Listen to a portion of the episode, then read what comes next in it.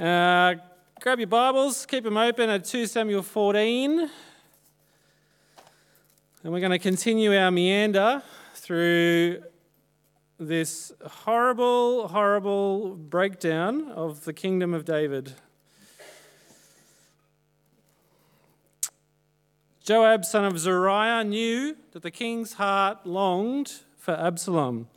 So Joab, so Joab sent someone to Tekoa and had a wise woman brought from there.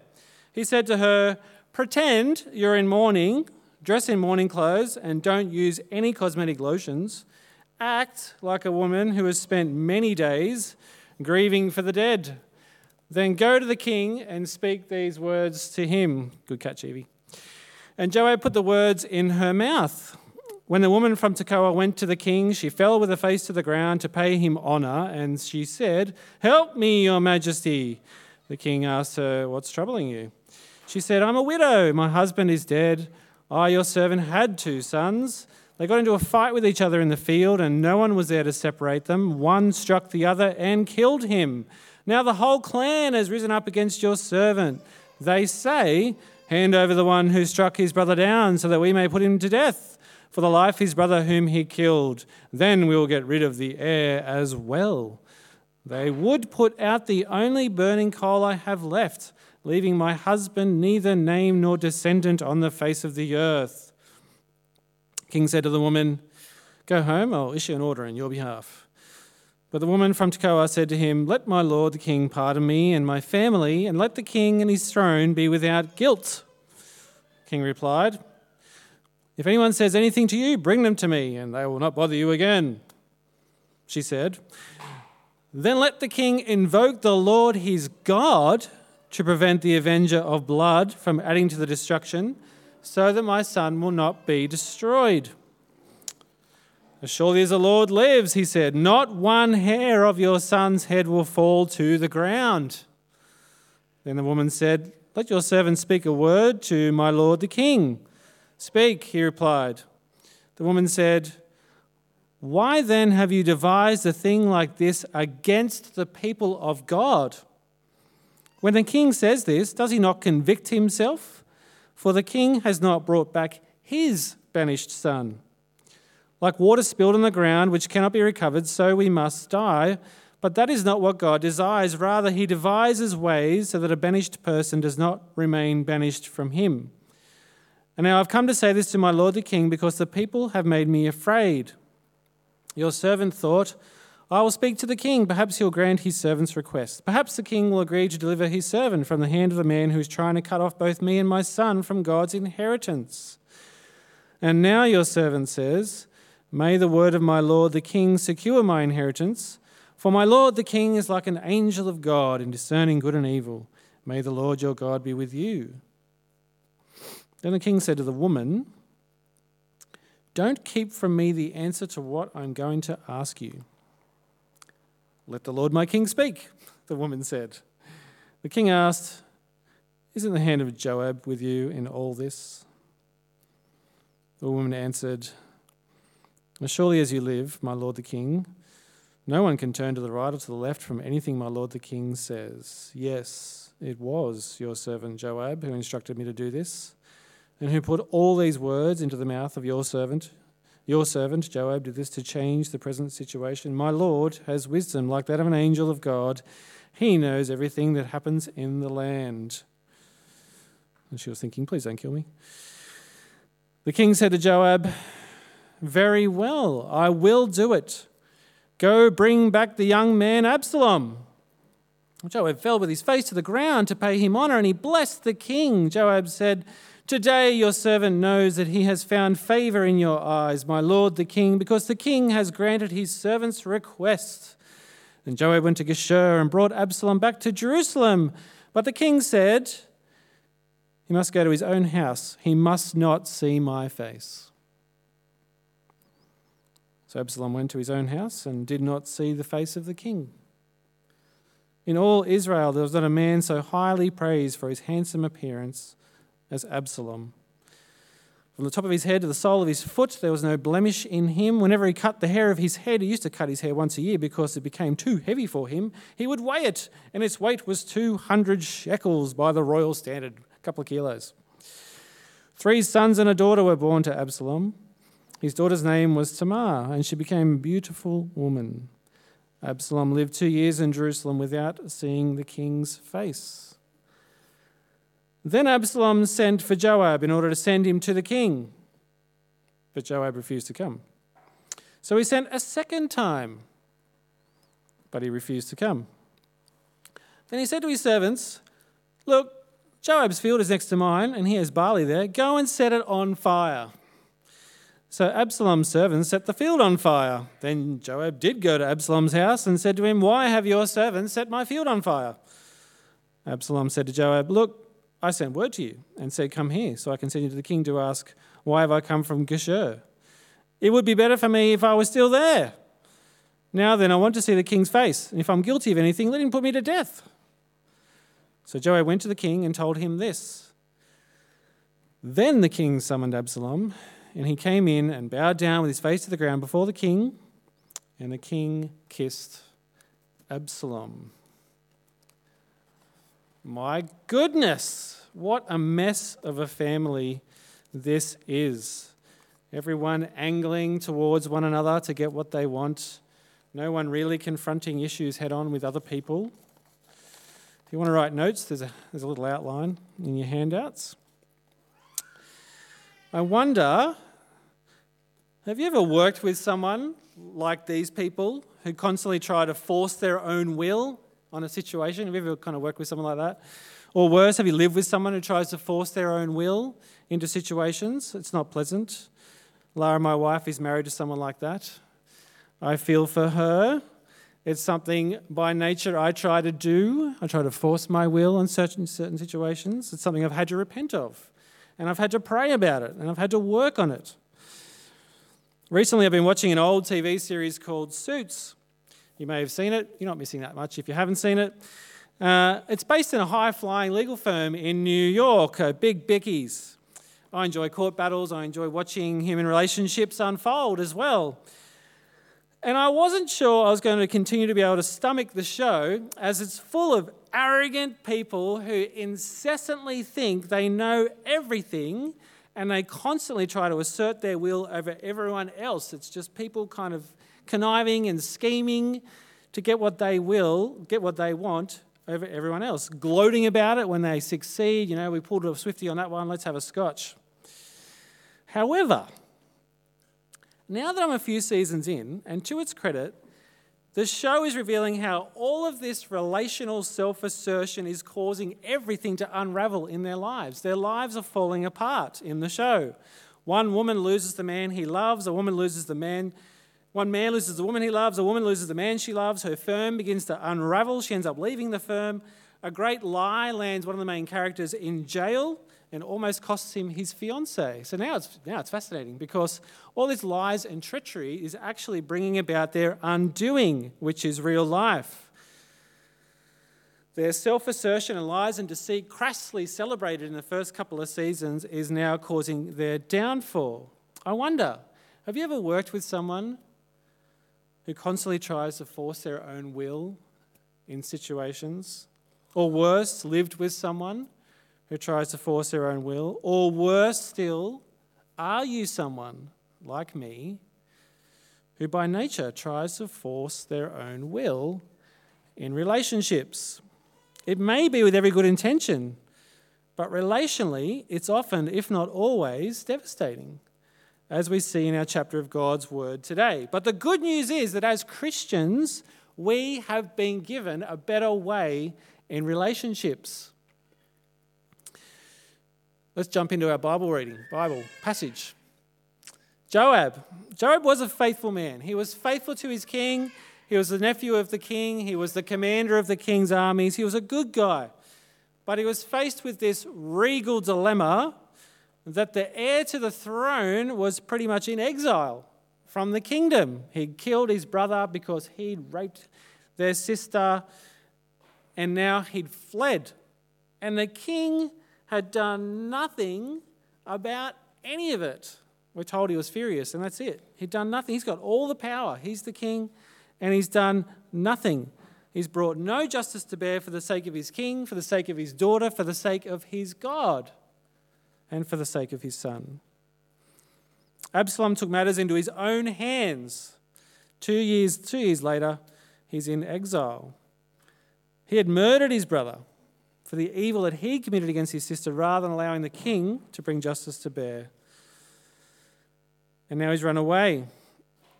It's the king's responsibility to patch things up with his son or to see justice done and have him executed, as was the law, but he's done nothing about it. He's been inert. Looking at verse 1, we learn that Joab knows that the king's heart longed for Absalom, it says there in the Bible. It doesn't necessarily mean that he missed him and he wished he'd come home, so give him a big hug. The word there, longed, could mean he longs to punish him. He longs to kind of vent his fury on him for killing his son. We don't really know what that means, that he longed for his son, but he hasn't stopped thinking about him despite the fact he's done nothing about the relationship with him. So, Joab, as Absalom got frustrated with this inactivity, now Joab's frustrated with the king's inactivity. So, Joab decides to force his own will in a situation, well intentioned as it may be, his own deceitful will. And he has this woman brought in from Tekoa to effectively trick the king. So, look at verse 2 in your Bibles there.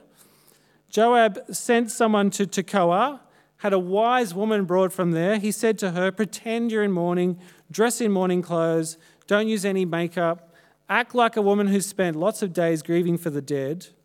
Then go to the king and speak these words. And Joab put the words in her mouth, told her what to say. Now, as you read the words wise woman, think clever actress. Bearing in mind that the word for wise there is the same word used to describe Jonadab, who helped Amnon abuse his own sister. Amnon had an advisor, this is back in the last chapter. Amnon had an advisor named Jonadab, son of Shimeah, David's brother. Jonadab was a very shrewd man, same word, shrewd, wise, conniving, cunning, deceitful.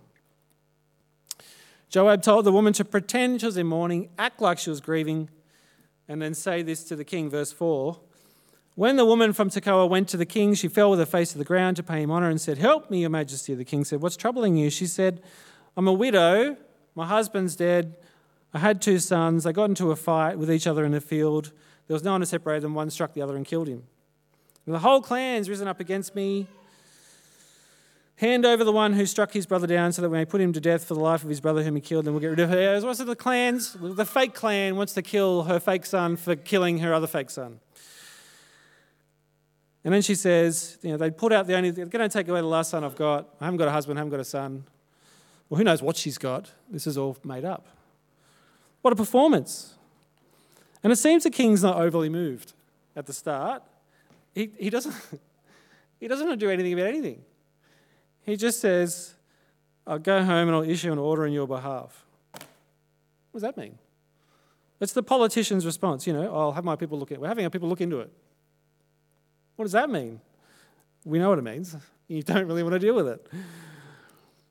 But the Hollywood actress, she's persistent. Verse 9 The woman from Tekoa said, Let my Lord, she keeps flattering him, my Lord, you know, your servant, my Lord. Let my Lord the king pardon me and my family. Let the king and his throne be without guilt. Ooh, okay. Now she's accusing him of maybe having guilt. The spineless king feels pressure to up the ante a bit. So, verse 10 If anyone says anything to you, bring them to me, and I'll not bother you again.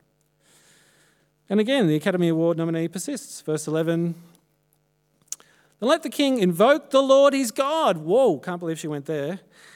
To prevent the avenger of blood from adding to the destruction, so that my son will not be destroyed. And also, please don't kill me for asking. This is a big call. You know, call upon your God. She's saying to the king who was chosen by God, God's anointed king. This is a brave woman. This is a brave woman. He has the power to cut off her head just because he feels like it. She's called upon God's king, to call upon God himself to act in defense of her pretend family. Now, she's also poked a sore spot when she said, to prevent the avenger of blood from adding to the destruction. You see, Absalom was an avenger of blood, was he not? Absalom was in this situation. He, he, he'd killed his sister for what she'd done, and now he deserved to die. According to Numbers 35, the consequences for murder is death, whether you're an avenger of blood or not. So, what will the king do? On the one hand, he can see that his son was acting out of retribution for what his brother had done, but on the other hand, he'd killed, and the law says he must die. But we're still talking about this hypothetical story. As surely as the Lord lives, he says, not one hair of your son's head will fall to the ground. So this woman has pressured the king with this fake story to go against his own law to protect her pretend son for committing a pretend murder. He's going to let this murderer off scot free because this woman's just pressured him a bit. He's just lost, his, lost, lost the plot. What sort of a king is this that a, an actress from another town can come in and make up a fake story and pressure him into going against his own law? But that's what's happened. In five minutes, she's bent his will to go against his own law and let her son off with murder. The consequences of David's sin, way back with Bathsheba and her husband Uriah, are far reaching, and his kingdom is rapidly unraveling, and he doesn't know what to do about it. This, this web of deceit and lies and failure to act is just growing, as it does, doesn't it? if we leave things unchecked, if we don't enter into conflict and make things right, problems grow and become even more complicated. Well, the courageous actress isn't done with the king yet. And the next scene is reminiscent of the prophet Nathan's confrontation of David after, he after David had sinned. The woman said, Let your servant speak a word to the Lord my king. Speak, he replied she says, so she calls him on his, on, his, on his action. Why have you devised a thing like this against the people of God? When the king says this, does he not convict himself? For the king has not brought back his banished son, you brought back your son. You're going you're going to let off my fake son scot free, but you're not doing anything about your son. Like water spilled on the ground, which cannot be recovered, so we must die. Once water spills, you can't put it back in the bottle, right? It's, it's done. But that is not what God desires. Rather, He devises ways so that a banished person does not remain banished from Him. Now, that's not what God desires. God devises ways so that a banished person does not remain banished from Him. Genuine question what, is, what does this remind you of? What springs to mind when you see this? Anything? Any other parts of the Bible, stories? Grace, yes. The fact that God brings us back through Christ, right? Anything else? The prodigal son, yes. The father's constantly looking for his son who's absolutely done the wrong thing, and when he comes back, he welcomes him home. The other thing that this reminds us of, and certainly remind David of, was David was pretty much in exile in the wilderness because Saul, the king, wanted to kill him. And God protected him, and God brought him back, and God reinstated him. So David's in this awkward dilemma where his one and only, where his, his one and only son now, his, his, his other brother's dead, not his one only son, but his son is in exile does he bring him back? Does he see justice done to his son who committed murder? Well, at the moment, he's just avoiding it completely and doing nothing about it. He is in a dilemma, but the, the solution is not to do nothing. And she actually rightly accuses David of conspiring against the people of God. And that's what he's doing by being so passive when the rule of the kingdom is at stake. Absalom is the rightful heir. There's no succession in plan. This is why Joab's freaking out. Who's going to be king next once David falls off his perch? Why is it that he's willing to forgive and restore her fake son, but not forgive and restore his real son, who is the heir? And we are indeed reminded of our loving Lord in heaven, who is anything but passive. Our God goes to great lengths to restore his people who have sinned at great expense to himself. He pays the price through the sacrifice of his loving Son, Jesus. And we're reminded of this in the prodigal son. The father who loves his son. We're reminded of this in Saul and David. The woman confronts David so brilliantly. So brilliantly were the words that Joab chose to say. But it's still a great deceit. This was making up a fake story to tell to the king to hopefully get the job done of getting what they want, which is Absalom back in town. Once she confronts the king, she kind of reverses, she reverts back and hides back behind a fake story in verses 15 to 17. I just want you to see can you see the mess and the pain and the problems that David's lies and deceit and his unwillingness to act have caused? Following his sin of adultery, of murder, he had confessed, but now problems are unraveling and he's just unwilling to act. Why? We don't really know. Maybe he feels guilty still about the sin he committed and, you know, who am I to do anything about? You're the forgiven king. That's who you are. You should act. You should sort this out. It's your responsibility to sort this out. But we have no, we've got no indication that he ever confessed his sin to Bathsheba or really repented of his sin to her. He didn't confront Amnon in his sin, and so Absalom took things in his own hands. He didn't come for his daughter in her distress after she'd been raped and her life had been destroyed. He didn't approach his son, who we can sympathize with in the murder of his brother. I mean, it's extreme, but his brother committed a terrible crime. And none of this would have happened if the king had just acted and entered into conflict and sorted it out rather than avoiding. These people are stepping up and stepping into this leadership vacuum that the king has left. We've all seen it before, haven't we? In our workplaces, in our homes, perhaps even in ourselves. Abrogating responsibility because we don't want to deal with it, or frustratedly we step in and take leadership when we shouldn't because someone else is abrogating responsibility. Right? Well, last time David was confronted like this by Nathan the prophet, there was genuine repentance and a change of attitude, it seemed, in the moment. And we're right to expect this will happen again. So let's see what happens. He's being confronted. Let's see what happens.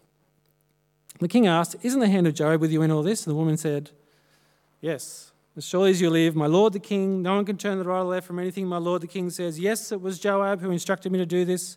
He put the words in my mouth. Your servant Joab did this to change, you know. He's your servant. don't kill him. My lord has wisdom, don't kill me. Like that of an angel of God, she's doing her best to flatter the king. She knows she's in trouble here. He's figured out it's all a lie. The king said to Joab, Very well, I'll do it. Go bring back the young man Absalom. It worked. Can you believe it? Awesome. The king may have the emotional intelligence of a doorstop, but he puts two and two together here and he works out that his beloved commander and nephew has put the woman up to this. How else would such a, a woman have an audience with the king in the first place? But thankfully, he concedes. He's going to bring Absalom back. It's all going to be okay. Or so it seems. Absalom's called back to town. Joab's relieved. It looks like the king's learned his lesson. He's going to work it out. Verse 21 David's scheme. What? Don't you mean David's loving and godly plan of repentance and reconciliation with his son? No, David's scheme. Verse 21 King said to Joab, Very well, I'll do it. Go bring the young man Absalom. Joab fell with his face to the ground. He paid him honor. He blessed the king. He said, Today your servant knows he's found favor in your eyes. My lord the king, the king has granted his servant's request. The Joab went to Geshur and brought Absalom back to Jerusalem. Praise God. They must have had such a good chat on the road on the way back. I can't believe it. It's been years. You're coming back. This is going to be great. That's what we are right to expect. Joab expected this, for sure. It's this Jacob and Esau reunion type moment, we think.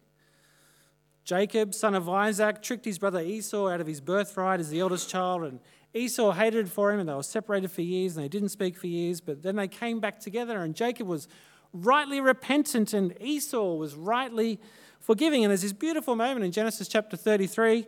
He, Jacob himself, went on ahead and he bowed down to the ground seven times as he approached his brother. But Esau ran to meet Jacob and embraced him and he threw his arms around his neck and he kissed him and they wept and it was lovely. This beautiful scene of repentance and forgiveness and reconciliation. And I'll bet that Joab, the fearsome commander of David's armies, is weeping this tough guy, I bet he's weeping on the way back. He's like, this is great. You're coming back. The kingdom is safe. You're going to be restored. finally, finally, we're seeing some action. The scheme, though deceitful, seems to have worked. Sometimes deceit works, right? And it's worthwhile. no. Verse 24, but the king said, He must go to his own house and he must not see my face. Kidding me. So Absalom went to his own house. He didn't see the face of the king. That's it. What a schemer. Yep, bring him back. Sure. Yeah, bring him back, Joab. That's good. Oh, really? Yeah, yeah, yeah, yeah. Bring him back. Okay, great. Awesome. But he's not to see my face. I'm not going to deal with anything. He can come back to town. You want to come back to town? Sure, bring him back to town. I'm not talking to him. Seemingly still furious at the murder of his son, hasn't got the stomach to see his this son executed, perhaps. Longing to be reunited, maybe, but he hasn't got the heart to forgive. Don't know. David will not enter into conflict and address his relational problems. He schemes and he abrogates responsibility. And this is all too common, and we know it. It's easier just to avoid people, if possible. It's easier at work to just take a lunch break at a different time to the guy you can't stand than to deal with him and face up and talk about your problems. It's easier to sit on the other side of the room from the woman at church who hurt you those years ago and you never talked about it and she never apologized and you never forgave her and so you just avoid. Our church is smallish, it's harder in our church, but if we had 300 people in our church, it'd be easier. And it can happen in marriage. I mean, we're in a pretty close space in marriage, so we can't avoid each other in that way, but we can avoid problems just not deal with things, just sweep them under the carpet, another thing under the carpet, it's getting lumpy, the carpet, sweep it under the carpet, don't talk about it, abrogate responsibility. Too hard. Just avoid. And then we devise schemes to get around these problems that we're not talking about in our marriage rather than tackling it head on. Well, Absalom's back in town. Guess what? Another scheme. He's on the boil. He's still not in a relationship with his dad. He's not happy about it. You know, he just wants to see some sort of resolution kill me, don't kill me, do something. So he hatches a scheme to get what he wants. That's what you do. Absalom, we're told, is the Fabio of the family, the most beautiful man in the cosmos. He's super good looking. He's got this luscious hair. He has to cut it once a year because it gets too heavy for his head. So he's got to cut it off. It's funny, eh? Two kilos ish of hair. That's a lot of hair. Uh, it kind of seems like funny details. You can't help but think of Samson. You know, Samson was awesome and he had the hair thing. But what else do we know about Samson? Didn't really submit to God. Really? Didn't really do what God told him to do. In fact, whenever a character in the Bible is kind of presented as good looking, impressive to the eye, we ought to be nervous. Saul was impressive. He was tall, a head taller than everyone else, we're told. And the people wanted him as king. He's, he's going to be awesome. He's going to just smash everyone. But he didn't submit to the Lord. So we've got this good looking guy. Ugh, be worried. How is Jesus described? Isaiah 53, we looked at it this morning. Um, Lara and I just perfectly planned that. Not, we didn't. God's good, God's kindness. This is how Jesus described in Isaiah 53. He had no beauty or majesty to attract us to him, nothing in his appearance that we should desire him. Because we're told he's good looking, we must expect him to fail. And fail he does, as we'll see. We're told that he named one of his daughters after his sister, Tamar, which is, that's nice. She's had a very rough life. It would be nice for her to have a niece named after her.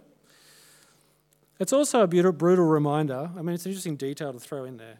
And it's a brutal reminder of a big part of what this whole problem is. What's the root cause of this problem is what Amnon did and what Absalom did and what David didn't do to sort it out. So we're reminded about that by the author. So we hear of the beautiful Absalom's self centered scheme in verse 28. If you've got a Bible, have a look. Absalom lived two years in Jerusalem. Can you imagine it? The agony. Your father being just over there in the, in the palace and you're not talking and without seeing the king's face. Absalom sent for Joab in order to send him to the king, to get him to get to the king. Joab refused to come. He sent him a second time, refused to come. He said to his servants, Look, Joab's field's next to mine. He's got barley there. Go and set it on fire. Set it on fire. So Absalom's servants did what they were told, at least.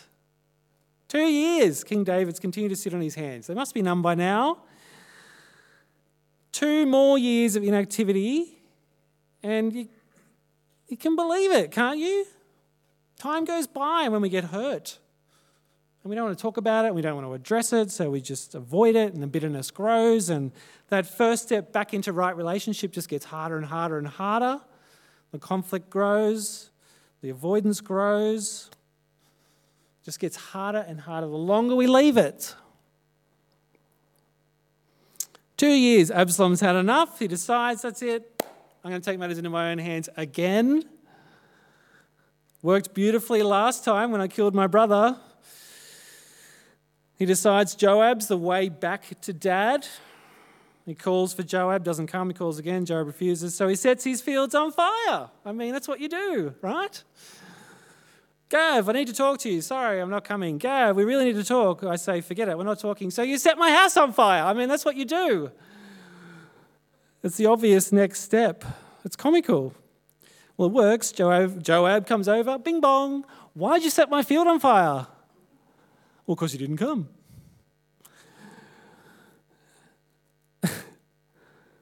Why else? I mean, it's what you do. Verse 32 Absalom said to Joab, Look, I sent word to you and said, Come here, so I can send you to the king to ask, Why have I come from Geshur? It would be better for me if I was still there. Now then, I want to see the king's face. And if I'm guilty of anything, let him put me to death. If I'm guilty of anything. He killed someone. Now, he'd probably moved on with his life. He's got kids, he's got a family. He's probably moved on in Geshur, started a business, doing well. And then Joab reefs him back to town, but his dad doesn't want to see him, and, you know, I can understand his frustration. I wouldn't set something on fire in response, but I can understand his frustration. He knows he's guilty, and I think what he's saying is if, you know, if, I, if you're going to condemn me, can we just get it done? You know, can we have some resolution here, please, Dad, supposed king? Supposed anointed one by God. If I'm guilty, kill me. If I'm not guilty, can we just patch this thing up and get on with our lives? He's furious at that, that apathy. Ah, the apathy. Isn't it horrible? It's cowardly. It's unloving for David not to confront his own failings and his own demons and then put things right with those he's supposed to love. Firstly, his family. Secondly, the whole kingdom is at stake here. So Joab went to the king and he told him what Absalom said. I'm not sure if he mentioned that he set his field on fire or not. But the king summoned Absalom. Oh my goodness, here we go. Here we go, everyone. Absalom came in, he did the right thing, he bowed down with his face to the ground before the king. He's the king. And the king kissed Absalom. That's all we've got. He kissed him on the cheek, on the forehead. I don't know. There was no conversation. There was no, let's talk this through. There was no reconciliation. There was no restoration. David brings him in. It's not like Jacob and Esau. There's no tears. There's no weeping and hugs. And not like the prodigal son. There's no ring and sandals and coat and feast. There's a curt, cold kiss, and that's it. I wonder if you've ever received an unfeeling kiss or hug from someone who's supposed to love you, but they fail in their duty and they kind of give you this cold. You prefer a slap in the face at that moment, you know what I mean? Just, you know, you don't want to do this, so don't. That's what's happening. And to Absalom, it feels like a slap in the face. He would prefer to slap in the face at this point. Don't. If you don't really want to, then don't. And next week, we'll see Absalom's response. He takes matters into his own hand big time in the next couple of chapters. Well, friends, what does this mean for us? As followers of Jesus, we have a better way of relating to one another than this train wreck. We have a much better way. We have the Holy Spirit helping us to relate better to one another in all of our relationships, as brothers and sisters in, Christ, as marrieds, in the world. We have a better way to relate to one another. We have God's word guiding us on how to relate to one another better, how to love one another a whole lot better than this. We have a better way. Praise God. The world doesn't, but we do. We have the best way because it's come from God. Philippians 2 says this Therefore, if you have any encouragement from being united with Christ, if any comfort from his love, if any common sharing in the Spirit, if any tenderness and compassion, we have all those things from God. Make my joy complete by being like minded with Christ, having the same love, being one in spirit, of one mind. Do nothing out of selfish ambition or vain conceit. Rather, in humility, value others above yourselves, not looking to your own interests but each of you to the interests of the others. God is good. He loves you. He's in control of all things. We don't need to force our hand in relationships. We can trust God in relationships. God's given us all we need. We don't need to force our hand to get more of what we think we need. We have all we need from God. We have forgiveness of sins. We have hope of eternity. We have God's empowering presence in our lives. Because of Him, we've been freed up to not need to grab at for ourselves, but rather to just love. We are, we are overflowing and able to get, just to give, to love in all situations, at all times, because of God's love for us. And these words in Philippians, they're not restricted to the nice people at church. The hard-working people at work that are easy to love, the loving people at home that are easy to love.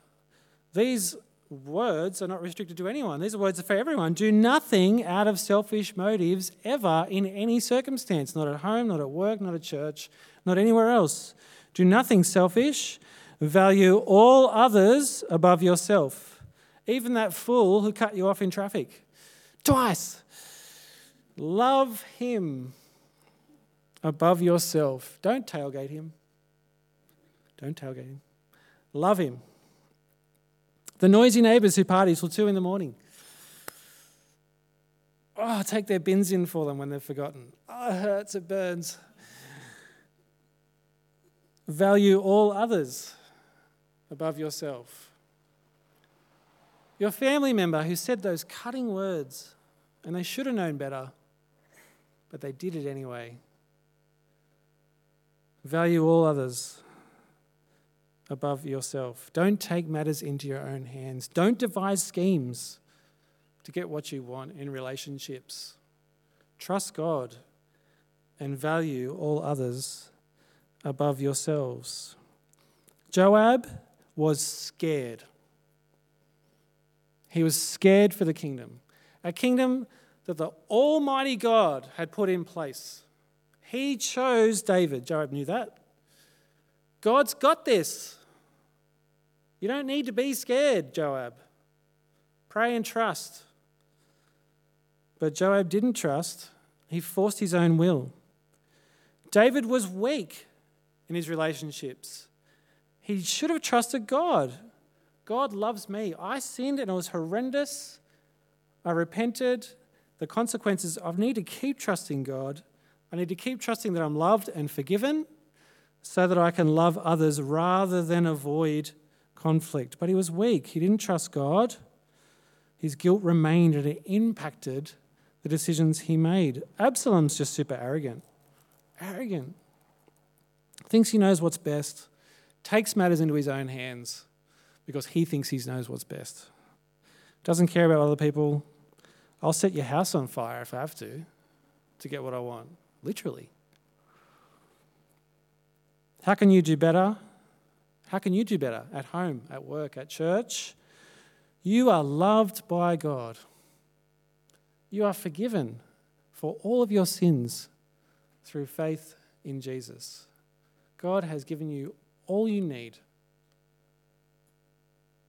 You have all the resources at your disposal to love others in every situation, even if they've wronged you, even if they're abrogating responsibility even if they're being arrogant. You don't need to deal with it, God will deal with it. We have God's Holy Spirit. Our future's assured. Trust God with situations, trust God with people. Feel confident to just love and serve others and value all others above yourself. And what a joy it is to be in a family of people like ours who are doing this, largely trying to do this. We're imperfect at it, don't get me wrong. We're going to make mistakes, we're going to hurt one another. But what a joy to be together when we're all trying to love one another more than ourselves. Let me pray. Loving Father and Almighty God, we thank you that you are in control. God, we forget sometimes that you're in control. So please remind us by your Holy Spirit. Help us to trust you when we're in difficult situations, when we've been hurt, when we feel like taking matters into our own hands. Work in us by your Spirit, Lord. Help us to pray. Help us to trust. Help us to love other people unconditionally in the same way that you loved us. In Jesus' name, amen.